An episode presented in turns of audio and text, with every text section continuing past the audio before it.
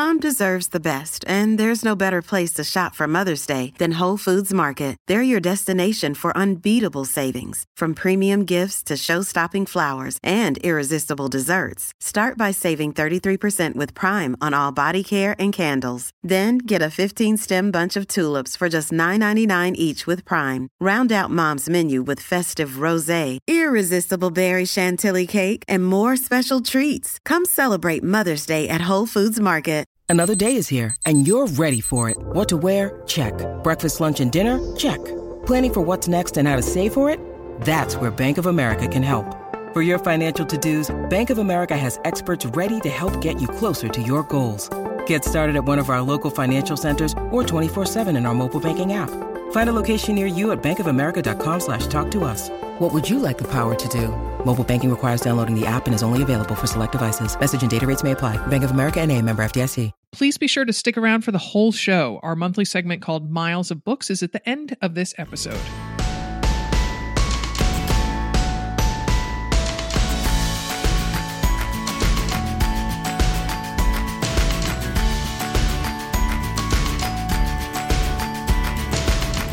Welcome to another Mother Runner. This is Sarah Bowen Shea. I'm joined today by Katie Snevice. Hello, Katie. Hi, Sarah. How are you? Good, good. I hear you have returned to the tennis courts. I have. So I started playing in leagues again. So I've been doing drills for the past, you know, couple of years, off and on again. I do drills for a couple months and then I take time off because of weather and then i go back. So anyways i joined a new team um, of women i don't really know all that well. And it's been fun to get back out there and i am the singles player on the team Ooh. yes which is which i really do love singles for a couple of reasons a it's a good workout uh, Mhm. versus doubles and b if i screw up then no one is mad at me i mean that's really That's- that's really I what think it- there's a positive way to frame that. Like, you know, I that It, it all rests on your shoulders. You have no one else to blame. I don't know. Yeah. I know, I know. Clearly, I need to see Dr. Justin Ross to really get over some of that. Maybe it stems from my high school tennis days. I don't know what it is, but I really enjoy playing it. So, anyways, I have I played my first match a couple of weeks ago, and I hadn't picked up a tennis racket in probably six months, and have not played in a league match again in a couple of years. And when league matches mean that it counts, so everyone is rated a certain score in tennis. I don't mm. know if it's the same in pickleball or not. So if you do well in leagues that year, your your score can go up, and if you do, you know, poorly, your score can go down. And w- wait, is it also a team sport in that like you have six other buddies and all your uh, points get combined or no? Yes, exactly. Exactly. So at the end of that league, there's several different leagues. There's like 18 plus, 40 plus, you know, all these different ones throughout the the year. And Mhm. at the end of that particular league match or league, I guess is probably the best word for it. Then there is a number one team, number two team, number three team, and so on and so mm-hmm. forth. Yes. Okay. So so yes, and not only matters for me individually, but it matters for my team as well. Okay. So, setting the stage for you, I go out on the court and the girl that I, and of course, I'm coming in hot after dropping off my kids in a million different places. I'm like, sh- slide in the court a minute before the match is supposed to start. So, there's zero time to warm up, you know? I, like, okay, barely- the theme the theme music I was hearing in my head has just changed rapidly. yes, yes. I mean, you know, I always want to be prepared and be there way before, but it's just never going to happen at this stage in my life. Um, I barely have water. You know, I think I might have some old goo chews in my bag. I'm praying that I have some because I need a snack. So, anyways, I show up and because of all this and because I, you know, haven't played in a long time and a variety of different reasons. I lose the first set zero six, and I'm like, oh my gosh, what just happened to me? So the second set, in in between sets, the girl that I'm playing tells me all about how she used to play in college and she plays all the time and da da da da da. And I was like, okay. Intimidation, intimidation. yes, exactly. But for me, it kind of works opposite. I'm like, okay, well, I'm going to get into this match and and really and and put my best for, foot forward because clearly I didn't play very well in the first set. She also is a good player too. So second set starts and she's up like three two at three two. I finally did get a couple of games and then it Mm-hmm. grows to five two. And you know, the the match is over at six. And I Yes. was like, gosh, what am I gonna do? So I just, you know, used some mental toughness and I came back and I Mm. tied up that second set 6 6. We went into a tiebreaker. I won Wow. that tiebreaker. And then instead of going to a third set, you just play another tiebreaker. And I Oh. won the tiebreaker in the third set. So I ended up winning the match, which was really fun.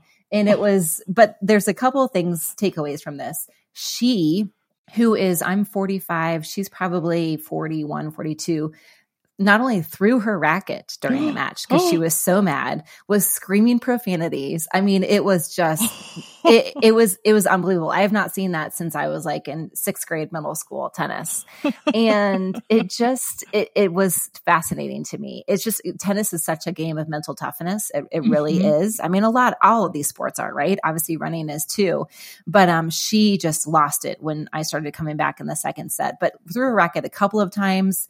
The the captain had to come over and like talk her down. I mean, no it was way. oh, Oh yeah. my gosh. It was incredible. And this woman is over 40. Yes, she's a mom of three kids. I mean, we talked all about it. It was unbelievable. Mhm. So I, you know, go back home and the girls, my girls are so it's so cute how interested they are in tennis. And, you know, because I spend all four hours a day driving around the, to all the different practices, which I love, but, you know, they're, we're always talking about their games and practices and whatnot. And so they're always curious about if I won or lost. And I tell them that I won and I tell them that the other girl was a bad sport Mm. you know, and there's a lot of lessons that we talked about in that. But I, I think what's really awesome about all of this and just coming back to tennis, because I played tennis my whole life from the age of like eight to 18 every single day, and Wow. then took 20 years off, you know, having kids and working and whatnot, Mm-hmm. um, that you can still compete as a mom, you know, in, Mhm. in your 40s. I mean, we know that with running, but for me, tennis is a little different because I didn't run when I was younger. Tennis is something that I did when I was younger. So it was, it was really fun to not only win, but also to show my girls like, oh my gosh, my moms can still like compete in this sport. I didn't, I didn't know that people could do that at, at her age. So it was fun. But then I quickly lost my next two matches and, you know, I'm, I'm humbled down quite a bit, but it's, it's fun to get back out there and, and put yourself out there, whatever sport it may be. I imagine you feel the same things in, in pickleball all the time. Yeah, yeah. Wow. Well, congratulations. That is amazing. Thank uh, That's very exciting. Yeah, I am all about the come from behind win. Like, Mhm. I just love that. I play with this one guy, Wally. We specialize in it. It's how we originally bonded. And then um, just on Sunday was playing with a woman that I'm actually playing in a tournament next month in June. And so it was the first time that we were out there together. And so we were playing against this woman that I play a lot, Teresa, and then this young guy who was just, I mean, he was really holding back a lot. And he's very athletic with very long limbs and just can move all over the court. And so um, the my the partner that I'm playing in the in the tournament with, her name's Lizzie, and Lizzie and I were down three ten, and a Mhm. pickleball game is over at eleven. Okay. Right. And so, you know, it was do or die time. We ended up pulling it out 13 to 11 because you have to win by two. Yeah. Yes. Mhm. So fun. It's such a rush, right? Oh my gosh. So that was a real high, partic- like to just be as you were with that woman having five games in the second set. You're like, no, if she wins one more game, Mhm. that it's over. Right. So yeah, yeah. So to be to be that close and hold people is just thrilling. Yes, it is.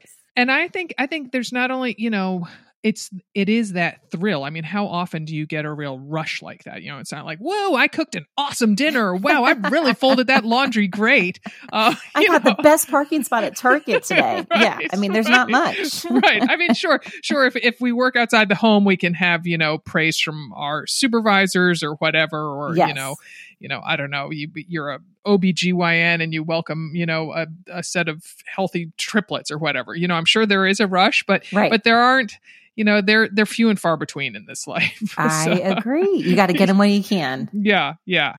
Well, so speaking of dinner, uh Good segue. thank you. Thank you. I set myself up. Our guest is one of my all-time favorite cookbook authors and recipe bloggers, Jeanine Donofrio, the genius creator of Love and Lemons. Her plant-forward recipes produce delicious meals using seasonal ingredients and healthy whole foods.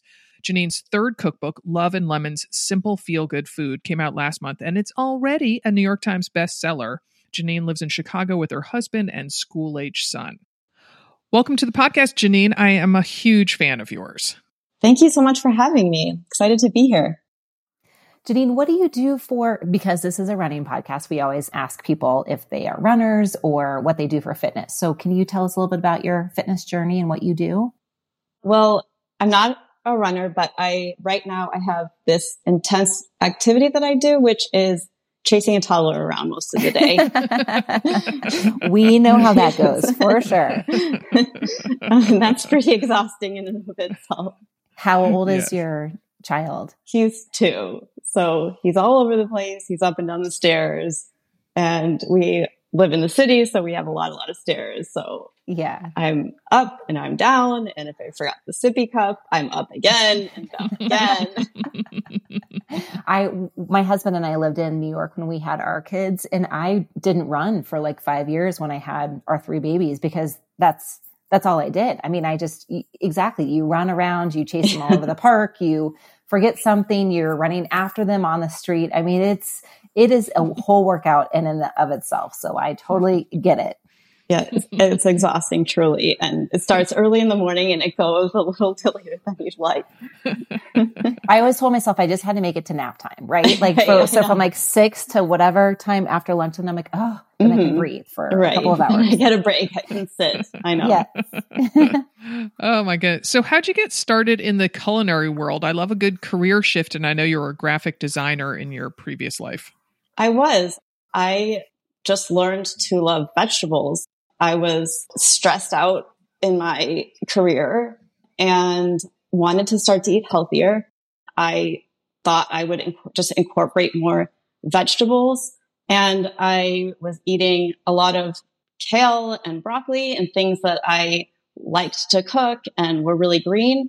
But then I decided to get a CSA box and that really threw me for a loop because the first thing that arrived was kohlrabi, which I didn't know what it was called. It was this alien vegetable.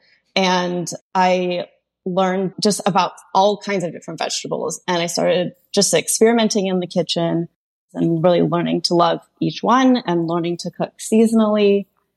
I think vegetables are so beautiful and pretty. And I started documenting it and taking pictures and writing down what I was making. And that was essentially kind of how we started the blog way at the beginning. I love it that you mentioned CSA because that was one of the questions that I had for you.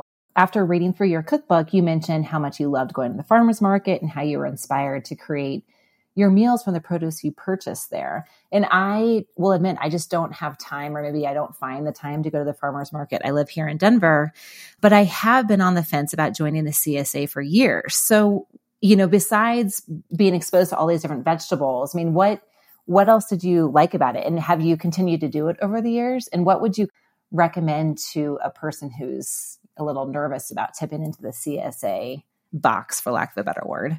Yeah, well, it, it is kind of a commitment because you get this whole box and you want to use it all up. And sometimes you get a vegetable that throws you a curveball. Um, mm-hmm. Um, and you get a lot of it, the, or you get a lot of it in that season, and then you're, suddenly you're like, oh, you know, I really like cauliflower, but I'm going to, I have radishes again and again and again. Mm-hmm. And like, how do I think, what do I think about radishes? And, you know, I wasn't the hugest fan of radishes way at the beginning, but now they're one of my favorite things. They're, they're so versatile and you can have them raw or pickled or roasted. And like, that's just an example of kind of figuring out multiple ways to cook the same thing to keep it interesting right now I tend to go to the farmer's market more. Well, in the season, I live in Chicago. Okay. Yep. It's not year round. Mm-hmm. So when it's spring, like right now on a Saturday, especially with our son, it's just something we do in the morning as a family that we love to do is go for, you know, an hour even and see what's seasonal. He likes to look at the people and the dogs. And I run around as fast as I can to get my farmer's market shopping done while he's entertained. You know, I'm grabbing right now asparagus, like I said, radishes, spring onions. Mm-hmm. It's so nice right now, for example, to have produce because we've come out of a long, long winter. So right. I'm, you know, I ate asparagus every day this week because it's awesome right now. So that, I guess that's kind of how I eat. I don't have a CSA subscription right now at the moment just because for my job, I'm testing so many recipes. Um, and sometimes we're really working ahead. We work seasons, seasons okay. ahead on the blog. Mm. So I just have, I have a lot of food in the fridge and a lot of food going around. But one day I'll, I'll, I'll be back there. Yeah, you've inspired me. That's tough because so I come from the magazine world, and so we would work, you know, months ahead so that in July and August we'd be doing the holiday gift guide. Right. And so but but that's one thing, you know, you can always find gifts and to to take photos of and to write about, but that's intriguing to me. So it's it's like trying to find peonies for a November wedding. I mean, they're just you have to find things that are out of season. You do. right. Like right now we're we're like dabbling into think, you know, Thanksgiving, like planning out the Thanksgiving calendar. So Not a lot of asparagus in the Thanksgiving. right meal. but we do get excited around like around january is when we start to think start thinking about spring and summer or like around march it's still very much winter here and like we'll think about memorial day salad time and start eating Mhm. out of season salads in the middle of winter and it's like okay it's coming we can get there like just a little bit more it's going to be summer we feel it on the horizon so you can after I lived in Chicago for eight years, so I know that feeling all too well. You're like, oh my gosh, it's I it's almost here. I don't have to wear my buttoned up winter coat and all the but you know the hats and gloves and everything. So that's that's inspiring. Tell us a little bit about your website and the brand name Love and Lemons. I think that's such a beautiful, fresh, like inspiring name. How did you come up with it? Yeah, well, quite literally, I like to cook with lemons. They add something bright to every dish. And if I'm not adding a Mhm. squeeze of lemon to finish something off, I'm adding lime juice or vinegar, rice vinegar or white wine vinegar. I think to make vegetables taste really good, to make a, just a general dish taste good, I like to have a balance of flavor and like a pop of bright flavor. Really pulls everything together. That's kind of how I got I got started with Love and Lemons the idea came to me in the middle of the night and I thought, oh, this is great. And I, and I started the blog. I should say I started it originally in 2011 along with my husband. Okay. We were eating seasonally together. We were going to the farmers markets together or we were traveling and exploring food together. So it kind of started off as a husband and wife thing. And then I like handed him the camera one day and said, we're going to start a blog Mhm. and I went to art school, so I'm like, here's the photography manual. I'm gonna style it, and you're gonna take the like you're gonna hit the button and take the pictures, and, and just like here you go. So so that's how we started. I love that story. That's cute. Okay, so let's dive into your fabulous new cookbook, which is gorgeous and jam packed with recipes. So, and I'm that I'm so excited to try so many of them. And last night for my book group, I made spring pea fritters with whipped feta, and it won raves, absolute raves. Numerous people were like, "Oh my gosh, where'd you get this recipe? You have to share it with me." And I was immediately intrigued by how you've divided recipes into two categories to cater to two different types of cooks. So, give us a rundown on those two camps of cooks, please. Yeah. So um, well, I'm so glad you love the pea fritters. I'm so excited. I do have to say, you say in the recipe, you're like, oh, and don't worry, they won't be very, you know, compact, firm when Mhm. you st- start, but they'll firm up as they cook. And I was like, oh, that's a load of baloney, Jeanine. When I said because they they are, it's like, oh my gosh, this is not. I, I finally was squeezing them with my hands after I'd Mhm. measured them out, and I'm like, oh, these bad boys better Oh, firm good. up, and they totally did. you. So, yeah. um, yeah. oh, I'm so glad that they were such a hit. Oh, huge hit, huge hit. And that whipped feta, I am going to now definitely put that on other Yum. things as well. Oh yeah, it's so good. Well, it really works well with Mhm. all, all kinds of spring spring recipes too, or just like as an Mhm. appetizer. I'll, I'll serve Oh, it. completely. Mhm. Oh, just with some crudité? yeah, oh my gosh, definitely. yeah. that's what I do. Mhm. You can sprinkle like some Mhm. lemon zest or some pepper flakes on top, make it pretty, or Mm-hmm. like a sprinkle of mint. Oh, I did. Um, I um, kind of chiffonade some some dill on Yeah, top of it ooh, because I had a little left over. Yeah. Mhm. Love it. You were waiting to throw that I word was. in. Woo! That bingo card. so yeah, so let's the two camps of cooks. Yeah. Okay, so the two camps. So I write a lot of recipes for the blog, for the cookbooks. I love having conversations with readers about how they go about getting a meal on the table. So that became the inspiration for this book. Mhm. And the two types of cooks, um, well, I figured out that there are two types of cooks. There are those that come home and need a recipe right now. It ideally has minimal ingredients, not that many dishes. And then there are those like that like to plan ahead. Those are the meal preppers. So the book is divided into two sections called At the Ready and In Advance. So every chapter in the book, breakfast, salads, soups, dinners, desserts, both have an At the Ready section and an In Advance section. Nice. Nice. So, and I appreciate that you admit that you don't fall exclusively into one camp. Yeah. Well, I think, um, I myself toggle in the middle. I was definitely, yes. I think it depends on like what has going on with my, in my life, like mm-hmm. what's going on in a particular week or what's going on in a particular season. I was definitely more of an at the ready cook for years and years and years. And now having a baby, that's kind of changed things because suddenly I'm kind of like, well, I better make a little bit of dinner during his nap time so that when it comes time to really get me a meal on the table, there's screaming going on and I have maybe 20 minutes. So getting a little bit ahead is really handy. Mm-hmm.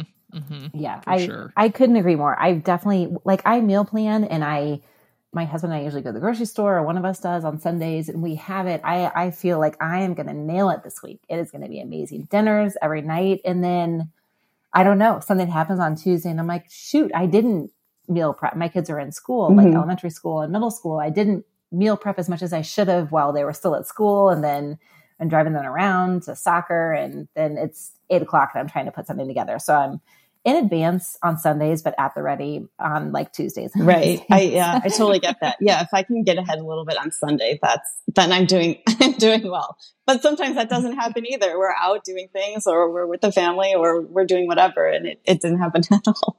Yeah. Best, best intentions for sure. But I think that's why this cook, it, what, what makes this cookbook so approachable is that, you know, you can kind of, um, jump between both camps. And so I think that's, going to be very helpful for a lot of mother runners um, that listen to our podcast. So tell us a little bit about your inspiration for the recipes. Like, were there any ingredients or techniques that you really want to include in this book and you made sure to do that? Hmm. Oh, that's a good question. Um, I think in general, the way I approach making any recipe is it, it's all built around vegetables. So I think mm-hmm. first, what vegetable am I going to use?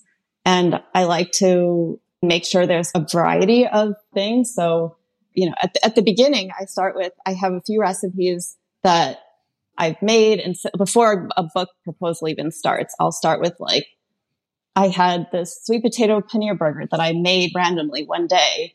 Um, and I, and, I ended, and we're like, this is so good.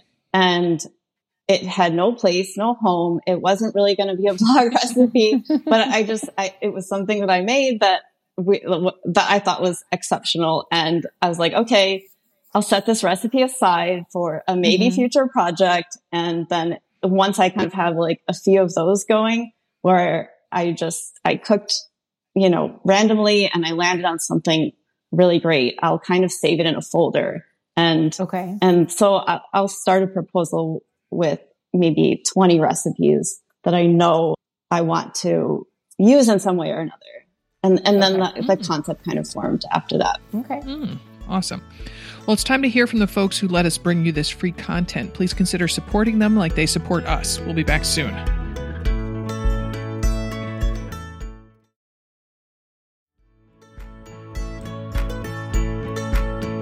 Okay, Jeanine, your three in one plant and pantry meal plans in the second half of your book are sheer genius. So tell us the approach behind those recipes and how folks can do more of this type of cooking. Yeah, so this is actually something that I dabbled with this idea on the blog. Um, soon after my second book came out, I had this group of ingredients and I wrote a recipe one day and then a second day and a third day where one recipe worked into the next, worked into the next with this same group of ingredients. And mm-hmm. the feedback that I had from that, like all of a sudden people were like, I want to see a whole book of this. Mm-hmm. So this is a section that's really near and dear to my heart because this is really kind of how I cook. So the plant sections, there are some star vegetables. So it's like how to use a garden full of zucchini or mm-hmm. what I think is impossible, a whole head of cabbage. so you, for example, a cabbage, you get the cabbage and you use a little bit to make a little slot and then the rest sits in the fridge and it goes bad and then you never use the whole thing. Right. Mm-hmm. So these three in one plans are essentially there's a grocery list and three recipes to go along with it. And they're for what this is what I call meal prep for people who don't like to eat the same thing every day. So it doesn't look mm-hmm. like here is my meal prep and, and they're in perfect containers and, and then the dinner is the same every day because I think that's boring. Mm-hmm. I like to do that for lunch, right. like for lunch salad. Mm-hmm. But for dinner, I like, I want to make something different, but this is how I cook where I'll make something and then some of those components work into day two. And then mm-hmm. by day three, most of the prep has been done on day one and the recipes flow together. So for example, there's the zucchini section where it starts with farro stuffed zucchini and it has this farro salad with nuts and other things in it. Then on day two, you use the middles, like the flesh from the zucchini that you scoop mm-hmm. out to make like the zucchini boats. And mm-hmm. the middle of the zucchini goes into a creamy pasta sauce with some other things and lemon and it gets topped with sauteed zucchini and mint. And it's a totally separate meal on day two. And then on day three is this grilled zucchini flatbread that uses up everything that was used on day one and day two. So it has herbs and, and different things on it. So mm-hmm. then by the end of the three days, because I think meal prepping, like five days is a lot, but three I can handle. Mm-hmm. And it does, doesn't have to be three consecutive days. But by the end of the mm-hmm. three days, you've, you've essentially used up the grocery list of stuff. Yeah, I think it's. I just think it's so right for the time too. I mean, it it it hits on you know cutting down on waste, you know, kitchen waste, which is just such a large part of our landfill, and then also you know with the cost of food being mm-hmm. so high, sometimes I'm like, oh, I'm not going to make that recipe because it calls for I don't know fresh oregano, and how am I going to use fresh oregano for more than just one dish? So I'm not going to buy three dollars worth of oregano for the one teaspoon I need or whatever. So, you know, being able to use it all up makes economic and environmental sense. So right. my hat's off to you on that one. Mm-hmm. And thank yeah. you for the expanding section on zucchini because I that is one that really grows very well in our dry desert of Denver. And I'm I have one recipe that my family loves, um, these zucchini meatballs. And then after that, I'm like, I, I just I'm not sure what else to do with it. So I'm mm-hmm. so excited to try the pasta and the flatbread and the boats. It's all, it's just a very clever way to put together the cookbook for sure. Thank you. Yeah, I hope you like them. So then another feature in this book that I appreciate so much are your mix and match segments and you do them as you know for grain bowls, veggie tacos, sauces, vegetable scrap broths, heck even freezer fudge. Um, so so I used to be a religious recipe follower and I've loosened up a little bit, a little bit over the years. So but these types of mini guides make me feel a lot more comfortable what I consider winging it. Yeah. You know? Well, so I was, like I said, a graphic designer in a past life. So I really love, like, I, my brain thinks in it like an infographic. So mm. I, I kind of like to organize the information the way I would like to see it or the way I think about it. And I think like having the bite size charts and graphics that really make a recipe look simple, yeah, and approachable and a little bit flexible I think are, I mean, this is my joy. This is what's fun to come up with. And I started doing these charts in the way back in the first book. It was like pesto mm-hmm. many ways and all these different things. And people loved that. So I was like, okay, I can do that. Like what's something else I can mix and match and change up? And I had in the second book, I had like a giant grid of salad dressings that everybody loved.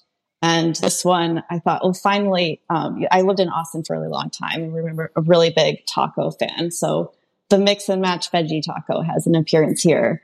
And it starts mm-hmm. with choose a vegetable. Like I said, I'm always starting with a vegetable, choose a sauce. And then you can kind of like, you can make one. There are multiple versions, but like you can make one and it would be a really quick weeknight dinner or you can make them all and then like mix and match and try it and try them. Yeah. And and my list of things I love goes on and on, um, including the savory breakfast options. And so, you know, like when I go out for brunch, the few times I do it because it cuts into my Sunday workouts, you know, that I'm like, ooh, I want sweet, but I'm also craving savory. Like which which road do I go down? So were you consciously trying to steer people into giving savory more of a center stage in the morning? Um, you know, I myself am more of a savory breakfast person, so I guess that shows. Um, because, I mean, really, I'm making what the recipes that get included are things that I'm craving or I'm liking, and I think other people would like. Mm-hmm. Like something I'm really, I'm really not a fan of is I love yogurt, but I don't love like sweet yogurt. Mm-hmm. In that application, I love like a yogurt sauce. So, for example, like there's a savory tahini yogurt bowl that is one of my favorite. It's so quick and so easy to put together. That's one of my favorite things. And yeah, and then, and then you can pile it with vegetables, sliced radishes or tomatoes. It's like just a vehicle for a really great bowl. Mm-hmm. Yeah. And there are a couple of sweet breakfasts. Like there's the skillet granola that is great with fruit. And I love that when like peaches are in season. That's my sweet breakfast time is summer peach season. Mm. That's when I, I'll, I will eat sweet things all the time and all the overnight oats with peaches. But I have like a southwestern veggie hash that's like zucchini. Another great way to use it for your zucchini when you have it, um, and corn and peppers. And it's so quick to put together because that's the second part of the book that is like it, the at the ready section. They're fast and easy. And then the chickpea waffles that taste like the flavors that go into a falafel, the spices like cumin, coriander, mm. it goes into this chickpea flour mixture mm-hmm. that, yeah, and ends up being a savory thing. Oh, yeah, I guess I do have a lot of savory recipes, except for these lemon, these lemon cornmeal scones, though. I had to get a lemon one in. Oh yeah, those look super good. And my my 17 year old daughter saw me looking thumbing through the book, and she was like, "Oh, those yeah. look good, mom." Mm-hmm. And these car- these yeah. carrot cake mm-hmm. smoothies. That's another. That's like a go to for me too it, it's like a heart, really hearty smoothie, but it's really satisfying. Mm. Yum. Mm. So I'm sure you've been asked this question a million times in a million different ways, but I have three girls that are, um, you know, 13, 11 and 10 years old, and they all play a ton of sports and they burn a lot of calories and require a lot of protein. And I love vegetables and they actually love vegetables too. They will eat anything from bok choy to radish to whatever I put in front of them. But nine times out of 10, our meals always include some sort of meat because I don't know, I grew up in the Midwest and that's just what I thought every meal had to include. Mm-hmm. So, what are you, do you have like a couple recipes that you suggest to people that are really trying to be more plant forward that I could try or that a lot of our listeners could try that maybe would inspire our families to eat more plant focused meals as opposed to you know, just something that includes chicken or beef or whatever it may be. Yeah. Well, I mean, the book is vegetarian, but I think everybody's different and everybody's needs are different. And surely I don't think that everybody needs to be vegetarian to enjoy the recipes in the book or even to incorporate a vegetarian meal, you know, one day a week or two days a week, um, that sort of thing. But some favorites are for protein, like this white bean Swiss chard burger. So it's white beans, it's steamed Swiss chard chopped up mm-hmm. and it's, it's great for spring right now. It has like a sauce on top that has dill in it and they are great for meal prep. Like I have them in my freezer literally, literally right now. Okay. And I pull them out, I thaw them and then cook them off and they're really hearty and a great make ahead option. And the base is white beans. Delicious. That sounds yummy. And then another is there are these black bean spaghetti squash burrito bowls. So okay. it's a fun twist on a burrito bowl. So instead of rice, it's roasted spaghetti squash. So you have these spaghetti squash strands, black beans. There's a creamy tomatillo sauce that is cashew based. So it's mm-hmm. vegan, but, um, it has like, you know, a good, like good healthy fat, uh, and protein from the nuts. And I think that like that's a really fun option to try. If your family likes burrito bowls, then that would be a really fun one. We love a lot of bowls, and especially when you can put your own toppings. Yeah. Right? It's it's kind of that when your kids are little and you give them more power to they think that they're choosing what they're eating when they're really not. You're they're just choosing what you have on the table for them. But if they get to make their own bowls and assemble it, um, I think that inspires better eaters, or that's what's kind of worked for us. So those are really good ideas. I'm excited to, to flag those down. And then another question I had for you was I've never really cooked tofu or tempeh before. I don't even know if I'm saying that it's right. Tempeh. Tempeh, sorry. Again, we're a meat and fish living house. Yeah. Are there any recipes that you could recommend that incorporate one or one or those one or one of those proteins that I could introduce to my family? Yeah, so we love tempeh. Okay. It's not as popular as tofu, but okay. Um, it has such a wonderful texture. It's really hearty and you can season it and flavor it all these different ways. Okay. So by itself, it would be kind of bland. But for example, I have these sheet pan tempeh fajitas. So the tempeh gets like a chipotle marinade and it's roasted in the oven on a sheet pan with peppers and onions and the kind of fajita fixings. And then you serve it with tortillas. That's another one that's great because there's all these different components that you, people can mix, you know, can mix and match and put in their, mm-hmm. in their dish. But the tempeh is, you know, it's, it's like the meat substitute there and it has really nice flavor from the chipotle. Yeah. And then another tempeh option is there's like a, a tempeh soba salad with green beans okay. and kimchi. And that tempeh is marinated with, and then it's not like a long marinade. It's like mix it together in a bowl and then put it on the, you know, and then put it mm-hmm. on the mm-hmm. baking sheet. Okay. You marinate it with tamari, lime, and ginger.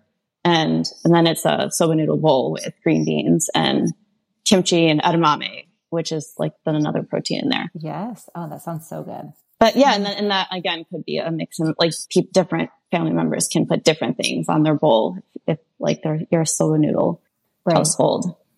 Okay, good. Thank you. Mm-hmm.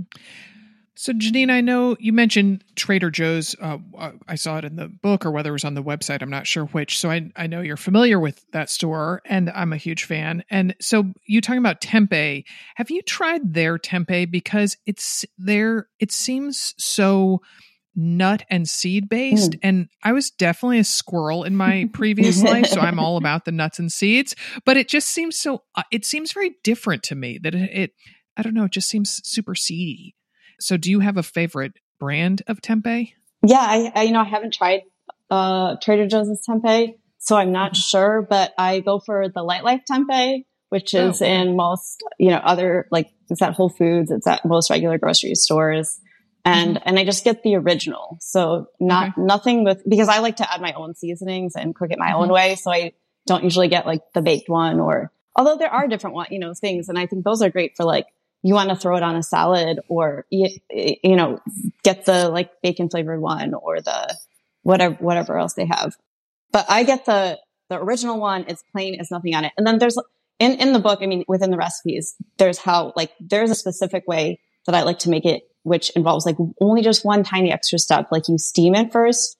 So mm. you steam it and then it becomes like a sponge mm. for whatever you're marinating it with. And then that helps the marinade soak up really quickly and become more flavorful and it becomes more tender. Mm. it's not just like out of the package, if that makes sense. That's, it does make sense because that, and I don't mean to disparage Trader Joe's because I, I do have an altar to Trader Joe's here in my house and that, that I, but it's very firm mm-hmm. and it just, it's very unwieldy. And, and when, you know, when you cut it, it almost is sliced like a, I mean, it has almost the consistency of uh, a dense fudge. Like it just is. There's no it doesn't crumble and that sort of thing. So it's very um, firm.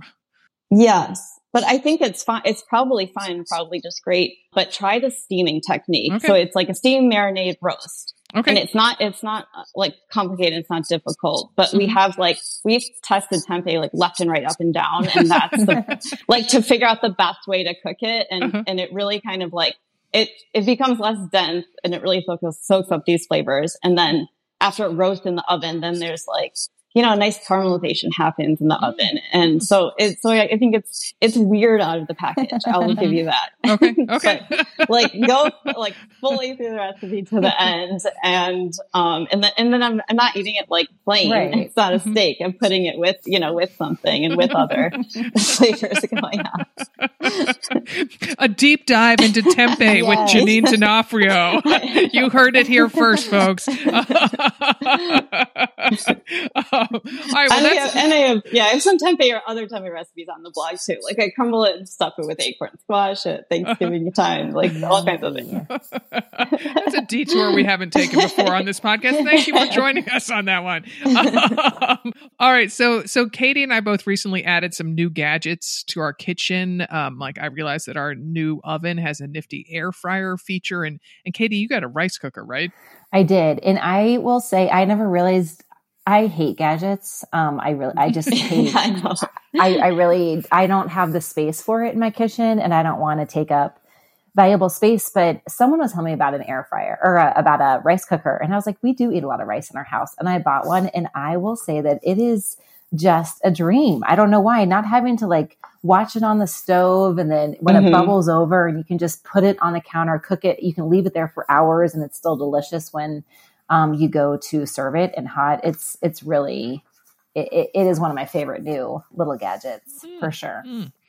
So Jeanine, that leads us to asking: Do you have any can't live without kitchen appliances or tools, especially ones that come to letting vegetables and fruits shine? Yeah, my number one cannot live without appliance is my Vitamix blender. Mm, okay. Which is if I, I do a lot of plant-based cooking and blending and like, for example, I mentioned a sauce that was based out of cashews, mm-hmm, like mm-hmm. those cashews become a creamy cream sauce in the Vitamix blender. Mm-hmm. So, and then I have like a dessert recipe that are these carrot cake bars that mm-hmm. have this cream cheese. It's not cream cheese. It's, it's raw. It's actually raw vegan. It's again made out of cashews and coconut milk and it becomes so creamy in the Vitamix blender. So like in a fire, that's what I would grab. um, I do like my, I have to say, like, I do like my air fryer. I don't like the space that it takes up. So it's like in a, I look, I don't like have, having any appliances on my countertop. Mm-hmm. So everything's put away. But in the air fryer though, chickpeas get the crispiest. Mm. On the blog, I have a recipe for air fryer cauliflower. It gets so crunchy and tofu comes out really well in the air fryer. Yeah, it gets a nice, like, yeah, edge. So mm-hmm. I, I mean, I, I, totally get not having gadgets and, and, and I don't have any air, like specific air fryer recipes in, like in the book because I want everything to be able to be made in a regular oven. Okay. But yeah. I, I, do enjoy my air fryer for sure. Mm, mm. I do have to say, I have a, a fear of rice cookers because when I lived in San Francisco, there was a news article about this apartment building that had burned down yeah. and they traced the cause of the fire back to a rice cooker that had been on continuously for 47 years. Wow. so so Katie, please unplug yours on oh occasion. Oh well, you know That's me, funny. like my countertops are like totally clean. There's nothing on them. So I use it, wash it, and put it away. Like it is, oh, yeah. it is not plugged in, but that's that's a good point. I will definitely remember that when I use it next time. Yeah. uh, yeah, yeah, yeah. Well, Jeanine, thank you so much for talking tempeh and and vegetables and everything else with us. This was really fun. Thank you. Thank you so much. Thanks, Jeanine. All right, Katie, then what are you cooking for dinner tonight? Great. I think I'm actually going to make a Cobb salad tonight. Oh. And then I'm going to go dive into this book and maybe whip up a couple of the recipes she suggested um, the next few days. It looks amazing. I know. Gonna soak that tempeh? Yeah. Uh. I don't, I mean, yes, I will at some point. That is going to be my summer goal. I'm going to start to cook with tempeh. it's good to have goals, Katie. Yes. Good to have goals. Thank you. Well, we are calling all Another Mother Runner cheerleaders. We're so excited to once again expand our brand ambassador program. If you're a regular listener, you've probably heard numerous conversations with our BAM ambassadors, as we call them, who help us promote and spread the word of our beloved community. These folks do things like posting about AMR assets and its partners on social media, moderating a Train Like a Mother Club Facebook training group, working at an AMR booth at a race expo, like some gals just did in Minneapolis last weekend, testing gear for reviews and more. So we're accepting applications until June 12th. As I speak, it is 2023. If you want to fill these shoes, please fill out our application at anothermotherrunner.com slash BAMambassador hyphen application, and I will link to that page in the show notes. Our podcast today was produced in St. Paul, Minnesota by Barry Medore from Fire on the Bluff.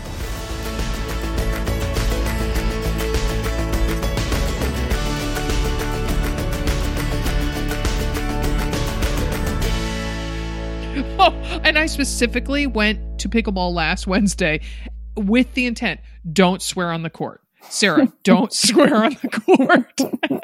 by like game two, I'm like, well, guess I'm not living up to that today.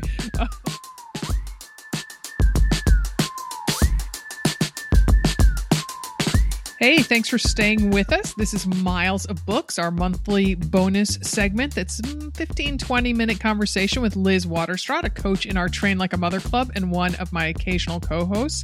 Hello to you, Liz. Hi, Sarah. So, before we started recording, I mentioned that it must be hot there because you're wearing a tank top. So I am curious does the weather affect how much and how often you read? As in, do you read less now that the weather is nice? So maybe you'd rather be gardening or playing outside with your kids instead of reading? I do find that it's much easier to knock out books in the winter. Mm-hmm. Naturally, you're Mhm. inside, you have more time. Mm-hmm. It's dark. It just it just invites you to read more. Mm-hmm. Whereas, yes, now the days are longer and there's just so much to do. Mm-hmm. And so I read less, but I still do try to make time to read every single day. Mm, very good. Yes, I almost felt um, pleased yesterday. Uh, we're recording this on a Monday, so on Sunday it was overcast. And so then, and I have a lot of reading to do for this summer reading podcast and a couple guests in June. So I'm like, oh, I can just stay inside and read this afternoon. I know it it does feel like a gift sometimes when it's raining and not inviting to go outside. You're like, "Oh, fine. I'll Right. stay indoor and do all this stuff I need to do." right, right. yes, because I'd already gone swimming and played pickleball. So I'd had my time outside already. So, yeah, but I, as a child, I was a huge reader outside that um, I often sat in a tree and read or lay on, uh, or we had a sloping backyard. So it was perfect for, you know, kind of perching the book up in front of you and reading over that. turns, turns out I was, go ahead. What were you going I'm I'm picturing Little House on the Prairie, like rolling plains. You have a bonnet on, Yeah. lace up boots, I a gotta, dress. I gotta say, I did own a sunbonnet just because I was such a huge fan of Little House on the Prairie. but the funny part Yeah. was what I was laughing about was that it turns out that the spot that I enjoyed most laying on the grass was right over our septic tank because guess what? That's where the longest, luscious grass was. Did it not ever overflow? I, I mean, I I used to live in a house with a septic tank, and I sometimes things would just pop up. yeah, no, no, thankfully no. Thankfully no. so, but I do still enjoy reading outside as an adult, though typically in a chair or a hammock. And here in Portland, we have, um, you know, sewer systems, so we don't have any septic tanks with, with juicy grass on top. But um, yeah, so do you ever read outside? I do. Uh, Mhm. We have, so we have this this house on a corner, and so we have like three different sides of our house that you could sit outside. Mm, And- lovely. There's two side patios, and then we have a huge driveway. And so I, a few years ago, put a table and chairs out there, and my husband's like, "Why do you want to sit on the driveway?" And it actually is the perfect reading spot because it's a little bit shadier, but Mm. also I can keep my eye on everyone who walks by. you know, like I can look like I'm reading, but I'm actually just spying. Just you know, who's who do I have to tell to get off my lawn? Or Who's learning how to drive the standard car up the hill? yeah. oh, oh, wait. This has nothing to do with the podcast. Last night, I almost texted you because the car returned. no way. It did, Tell, and- tell people what we're talking about. So we live on a on a hill, but it's an Illinois hill, so it's maybe like a two percent grade, and it's perhaps like fifty meters long. And the local driving school uses it to teach the students how to do stick shift. And so last night, sure enough, and it was so odd because it was probably eight thirty p.m. It's almost dark, Uh-huh. and sure enough, the XL driving car pulls up and they start sliding down the hill and then they go up the hill and down the hill. so it's this ongoing joke from the other podcast because it's, it's, it's only around this time of year when the XL driving car comes out. oh my goodness. Oh my goodness. I love it. I love it. All right. Well, uh, we can um, maybe one day read outside together, maybe on one of our, our retreats one day or something, or when I visit the Chicagoland area to play pickleball because you're getting a whole lot new courts. I hear you got some new courts lighted pickleball courts there in Naperville. I got a photo of them this morning from Stacy. Wow. So, uh, yeah. it didn't, I, this isn't in the Naperville news, but I'll take Stacy's word for it. All right. Well, so in this episode, you're going to with a common theme between two books, which is mindset and why it's important for success and contentment and all those good things. So, so lay it on us. What's the deal with mindset? Yeah, well, I chose these two books because I haven't, while I have read lately, I haven't read anything that really jumped out at me. Mm. So I went back into my bookshelves and I found two books on mindset. And I thought this would be particularly relevant right now because everyone has done a lot of training and mm. now they're getting out there and racing.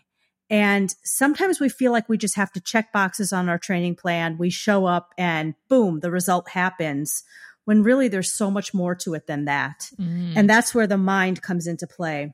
So, two books. The first book is kind of a how to guide on really how to tap into your mind mm. uh, and how to, you know, that idea of mastering mind over muscle. And so the book is called How Bad Do You Want It?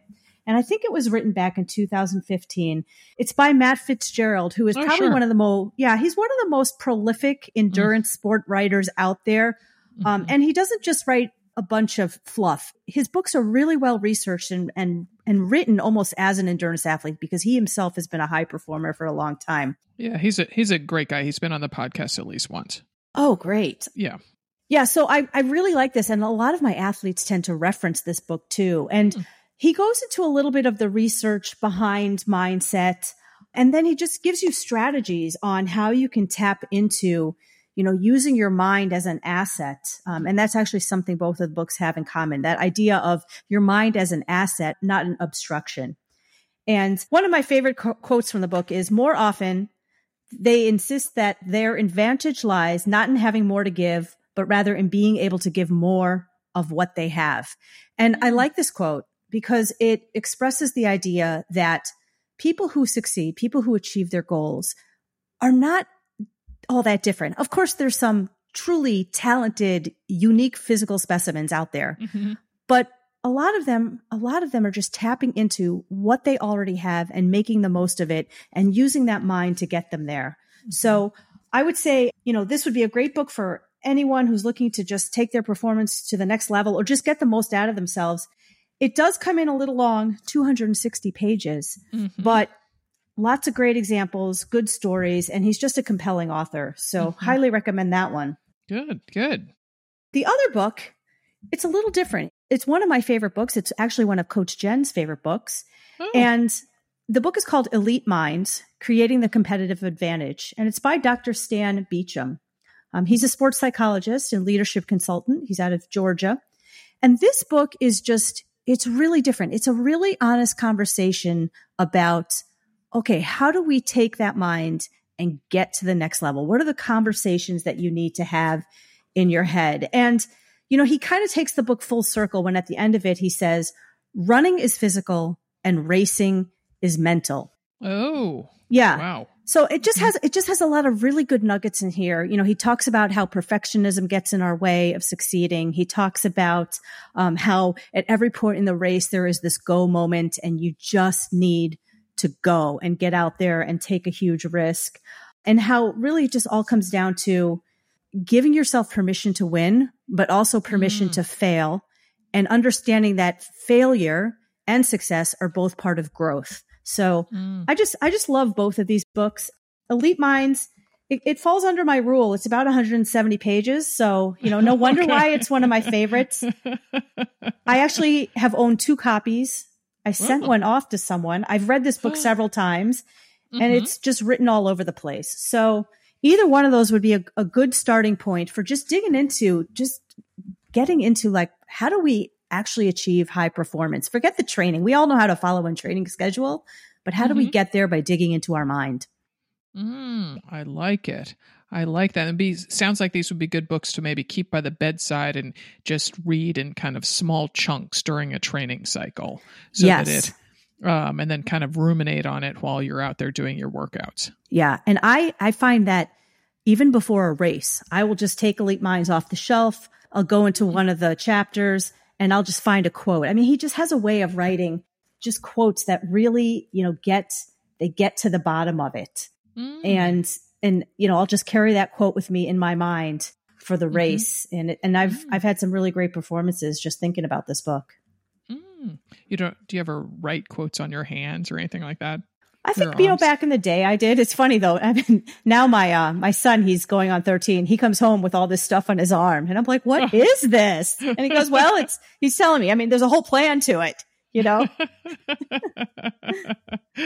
With the advent of the iPhone, I find myself writing less on my hand, but Yes. every so often, if I need to remember to pick something up, like on the way back from somewhere, I will write it on my hand because otherwise, you know, like let's say I go swimming and then on the way back, I'm supposed to stop at our merchandise printer or whatever. And then, you know, of course, I pull into the driveway. I'm like, ah, I didn't stop at OSI. So then I'll write OSI on my hand or something.